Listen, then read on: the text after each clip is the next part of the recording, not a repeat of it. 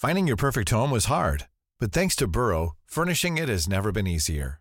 Burrow's easy to assemble modular sofas and sectionals are made from premium, durable materials, including stain and scratch resistant fabrics. So they're not just comfortable and stylish, they're built to last. Plus, every single Burrow order ships free right to your door. Right now, get 15% off your first order at burrow.com slash ACAST. That's 15% off at burrow.com slash ACAST. A lot can happen in the next three years. Like a chatbot may be your new best friend. But what won't change? Needing health insurance. United Healthcare Tri Term Medical Plans are available for these changing times. Underwritten by Golden Rule Insurance Company, they offer budget friendly, flexible coverage for people who are in between jobs or missed open enrollment. The plans last nearly three years in some states, with access to a nationwide network of doctors and hospitals. So, for whatever tomorrow brings, United Healthcare Tri Term Medical Plans may be for you. Learn more at uhone.com. The Guardian.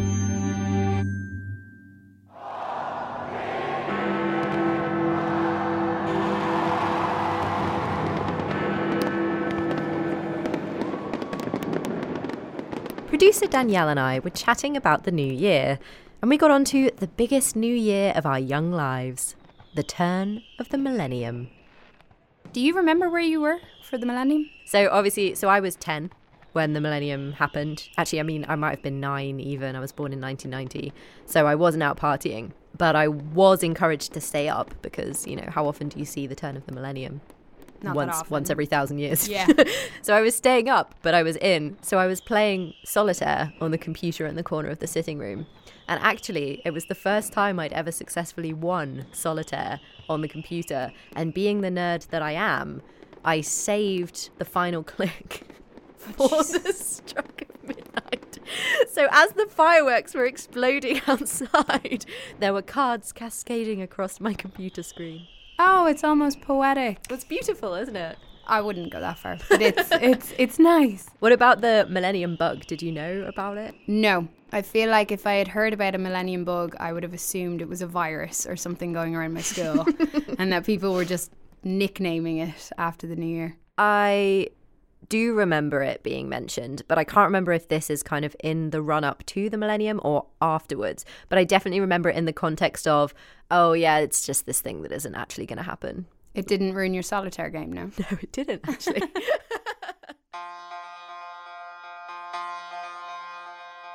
what were you doing when the clock struck midnight on the 1st of January 2000? Were you happy to say goodbye to the 20th century? And did you have high hopes for the 21st? While some of you were clinking champagne flutes or singing Auld Lang Syne, a lot of people were busy worrying about what this century might bring. The Millennium Bug, otherwise known as Y2K. The basic software in a lot of PCs, in particular, processed dates in a way that didn't handle the rollover into the into the new century, and and that would mean that um, those systems actually stopped. And since they were used to control a lot of industrial systems, factories and so on, nuclear reactors, people were very worried about what might happen there. Next year is the 20 year anniversary of what some joked was one of the biggest anticlimaxes to ever hit the globe. But some cybersecurity experts still want us to remember Y2K and, importantly, be mindful of similar events that could impact us in future. The Japanese calendar works in eras that are based on weeks of the emperor's reign, and so it restarts with, with a new a new era. So it, it becomes exactly the same structure as the Y2K problem. I'm Jordan Erica Webber, and this week we're looking at what might have been, what actually was, and what might yet still be for the Millennium Bug and others like it. This is Chips with Everything.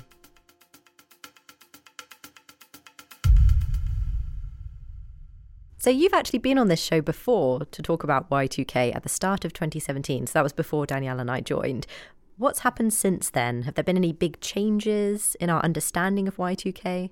No, the the myths continue. And one of the things that's happened is that uh, with all the discussion about the consequences of Brexit and, and crashing out of the European Union, Y2K has been invoked a lot by the people who want uh, an analogy for something that's terribly frightening but, but won't happen and doesn't cause a problem. So. Um, Martin Thomas is a retired expert in software engineering and cybersecurity and emeritus professor in IT at Gresham College. He knows a lot about Y2K, but he doesn't know everything. Have you seen that Nike has started selling Y2K inspired shoes? No, I hadn't noticed that. They've got, um, they're kind of, I guess, kind of uh, chrome coloured to reflect the kind of colours of technology of the era. Why do you think people want to look back on the early 2000s with such fondness? Do you have any theories? Oh, perhaps because the present is fairly gloomy and the future looks worse. We'll get to why Y2K is still relevant 19 years after it happened in a minute. But first, let's travel back to the turn of the millennium. Throughout the 1990s, people were preparing for the arrival of a so called millennium bug. So I got Martin to explain what this mysterious threat was actually supposed to be. There were a number of issues around the, the year 2000 and the way that dates are handled in computer systems. The big one is that for a very long time, centuries have been left off dates so that you, you just get the, the year number.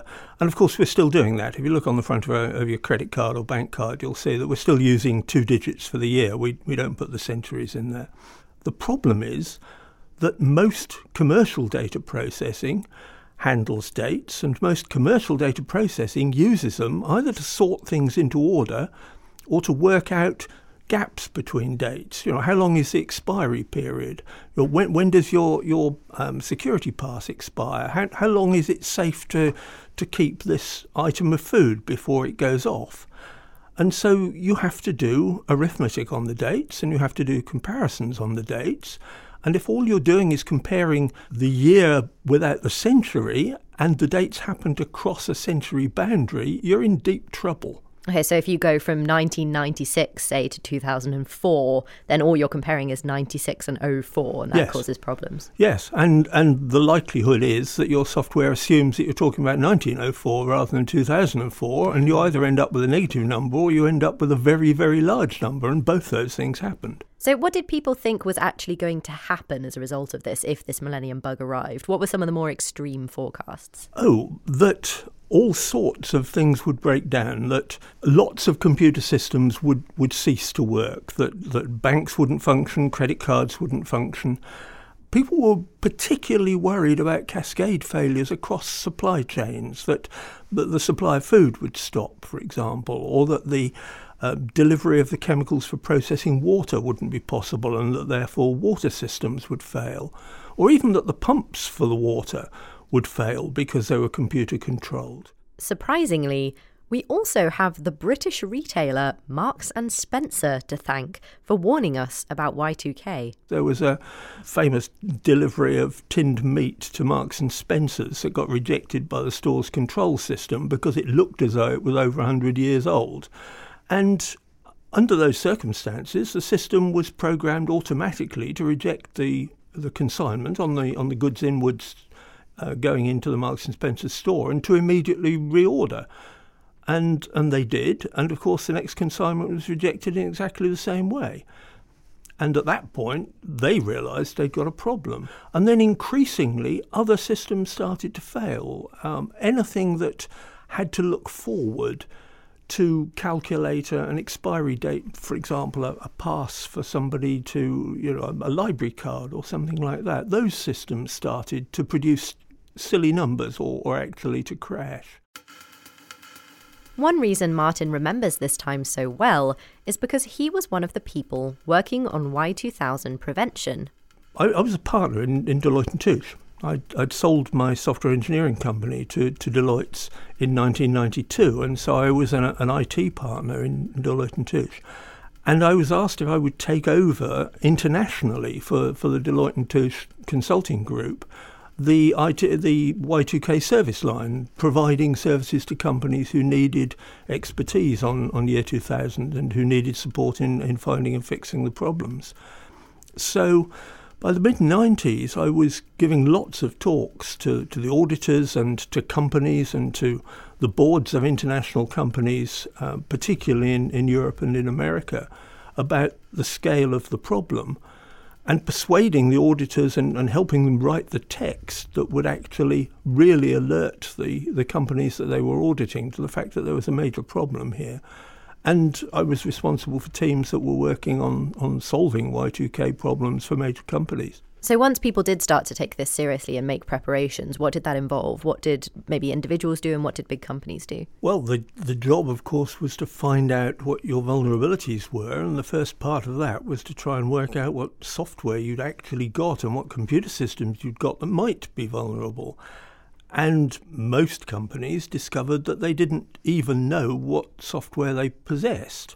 And then it was necessary, having discovered what systems you'd got, you had to work out how you were going to check them in order to find out what kind of problems you'd got. And there were various approaches to that. For the big data processing systems, people would write programs or, or simply get a small army of people to read the source code of the of the software, looking for data processing in order to work out whether there were issues.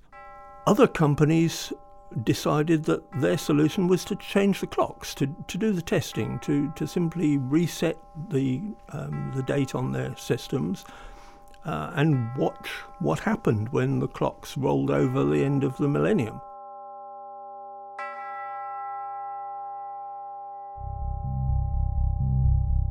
After the break, we'll learn more about what fallout there was from Y2K and what we should learn from what could have happened.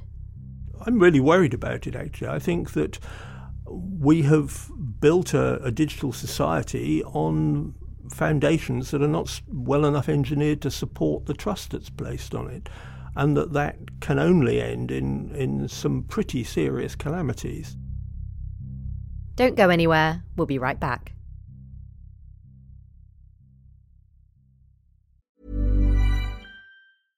Finding your perfect home was hard, but thanks to Burrow, furnishing it has never been easier. Burrow's easy to assemble modular sofas and sectionals are made from premium, durable materials, including stain and scratch resistant fabrics. So they're not just comfortable and stylish, they're built to last. Plus, every single Burrow order ships free right to your door. Right now, get 15% off your first order at burrow.com slash ACAST. That's 15% off at burrow.com slash ACAST. Introducing Wondersuite from Bluehost.com. Website creation is hard, but now with Bluehost, you can answer a few simple questions about your business and get a unique WordPress website or store right away. From there, you can customize your design, colors, and content. And Bluehost automatically helps you get found in search engines like Google and Bing. From step-by-step guidance to suggested plugins, Bluehost makes WordPress wonderful for everyone. Go to bluehost.com/wondersuite.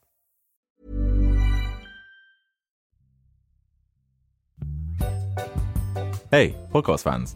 Looking for something fun to do over the festive period? Maybe you or someone you know got a Google Home as a gift. Well, we want to tell you about the Guardian's Year in Review, a project we've been working on with the Voice Lab. It's a fun, interactive review of some of the Guardian's biggest and oddest headlines of 2018. So, if you checked out the Guardian's podcast this year, we think you'll enjoy Year in Review. To play, just say, Hey Google, talk to Year in Review. Bye for now. Bye.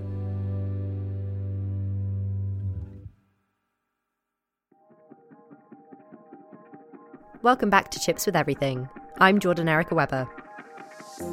This week, we're talking about the bug that some say never quite bit Y2K.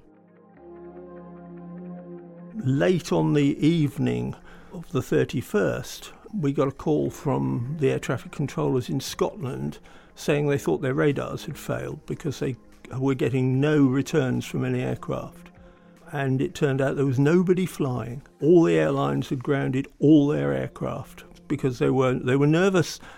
Partly that some of the aircraft systems might fail, but much more that the the um, airport systems would fail and they wouldn't be able to, to land. Before the break, cybersecurity expert Martin Thomas gave us a quick history of the Y2K problem. As Martin explains, the Millennium bug did happen. Systems did crash, It just wasn't as bad as people had been led to expect. At four o'clock in the morning on January the 1st, on every airfield owned and, and, run by National Air Traffic Services, the equipment for runway visual range, as it's called, that, that does the visibility on, on the ground, all failed simultaneously uh, because they were scheduled every four o'clock every morning. They make contact with the system that controls them, and the clocks were different on the two systems, and that was enough to cause them to shut down because they detected that there was something wrong and for safety closed down. Uh, so all those systems uh, didn't didn't have any safety effects, of course, because nobody was flying, and and all it took was to restart the computers, and everything was was fine. But in a number of other countries, uh, major problems occurred. Uh, 15 nuclear reactors shut down, for example, uh, for, for Y2K problems. There was a, a, serious problem in the UK that was only discovered later, which was that the system that alerted um, mothers of a particular age that they needed to be screened for Down syndrome during pregnancy uh, turned out to be working incorrectly because of a Y2K problem. So, all these things did happen as a result of Y2K, despite all the effort that went into preventing too many disasters. Why do people still think that nothing happened? A lot of the failures that did occur weren't publicised because they were embarrassing to the companies after all the work that had been done and all the warnings. So there was nothing in it for them to, to announce that they'd had a failure. And if they could manage to fix those things quickly without the disturbance showing up, or if they could blame it on something else, then they weren't likely to put out a press release saying we had a Y2K problem. The major problems that would have occurred had all that effort not being put in, of course, didn't happen. And so there was a large element of people necessarily talking up the scale of the problem beforehand in order to get the work done. And then, of course, people saying, well, that calamity didn't occur. And, and it's just human nature. When, when you manage to avoid a problem, it's easy to imagine that the problem wasn't there. After Y2K turned out not to be anywhere near as disastrous as people had come to believe it would be, there was a cynical backlash. But Martin insists that's no cause for complacency. More potential bugs are out there, and we need to be ready. We certainly need to continue worrying about anywhere where a lot of systems might fail simultaneously as a result of a single event. And there are a, a frightening number of those still around. There is a, a, recent report from the Government Office of Science, a, a Blackett report, uh, about the dependence of the UK economy on the position, navigation, and in particular the timing signals that come from G- GPS, which means that if GPS were to fail, an astonishing amount of the economy would, would collapse. Do you feel like people don't tend to learn then from things like this? Oh, absolutely. Particularly if, if people go around telling them that it was all a scam and, and nothing happened. But what has happened since is that for economic reasons, we've taken the resilience out of lots of supply chains. So the possibility of cascade failures is much higher now. People don't realise that putting in redundancy for resilience purposes is like buying insurance. Mm. And, and just like buying insurance, it can be a very good idea. In July 2018, my colleague Alex Hern wrote that some experts predict we might see a Y2K type problem in Japan when Emperor Akihito abdicates the throne later this year. The Japanese calendar works in eras that are based on weeks of the emperor's reign.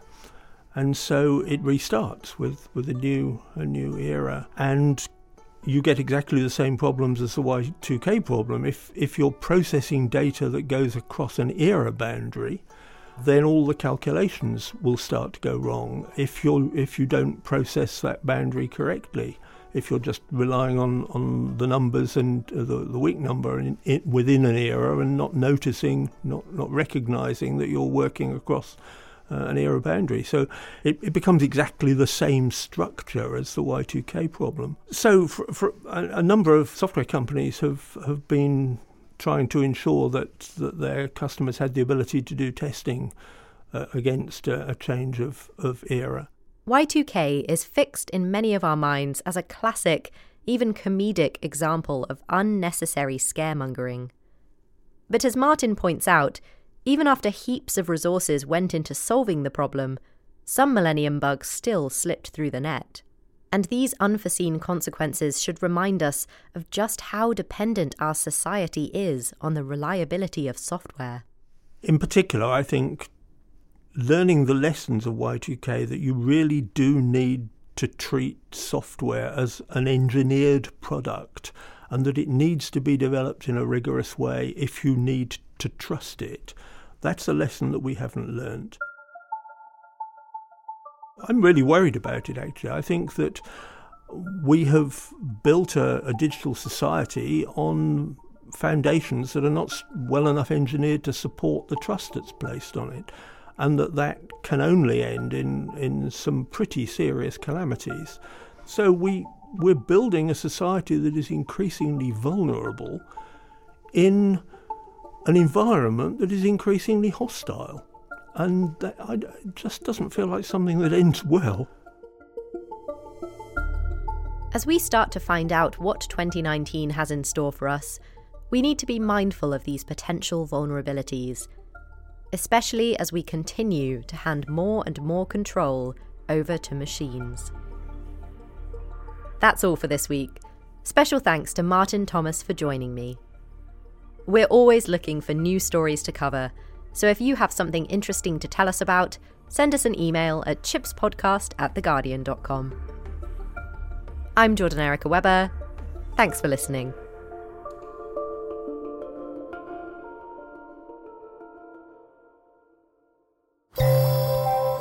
For more great podcasts from The Guardian, just go to theguardian.com slash podcasts.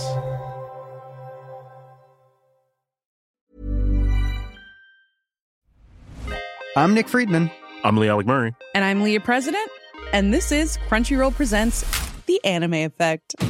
We are a new show breaking down the anime news, views, and shows you care about each and every week. I can't think of a better studio to yeah. bring something like this to life. And yeah, I agree. We're covering all the classics. If I don't know a lot about Godzilla, which I do, but I'm trying to pretend that I don't right Hold now. it in, hold it. And our current faves. And... Luffy must have his due. Tune in every week for the latest anime updates and possibly a few debates. Oof.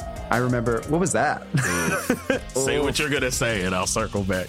You can listen to Crunchyroll Presents The Anime Effect every Friday wherever you get your podcasts, and watch full video episodes on Crunchyroll or the Crunchyroll YouTube channel.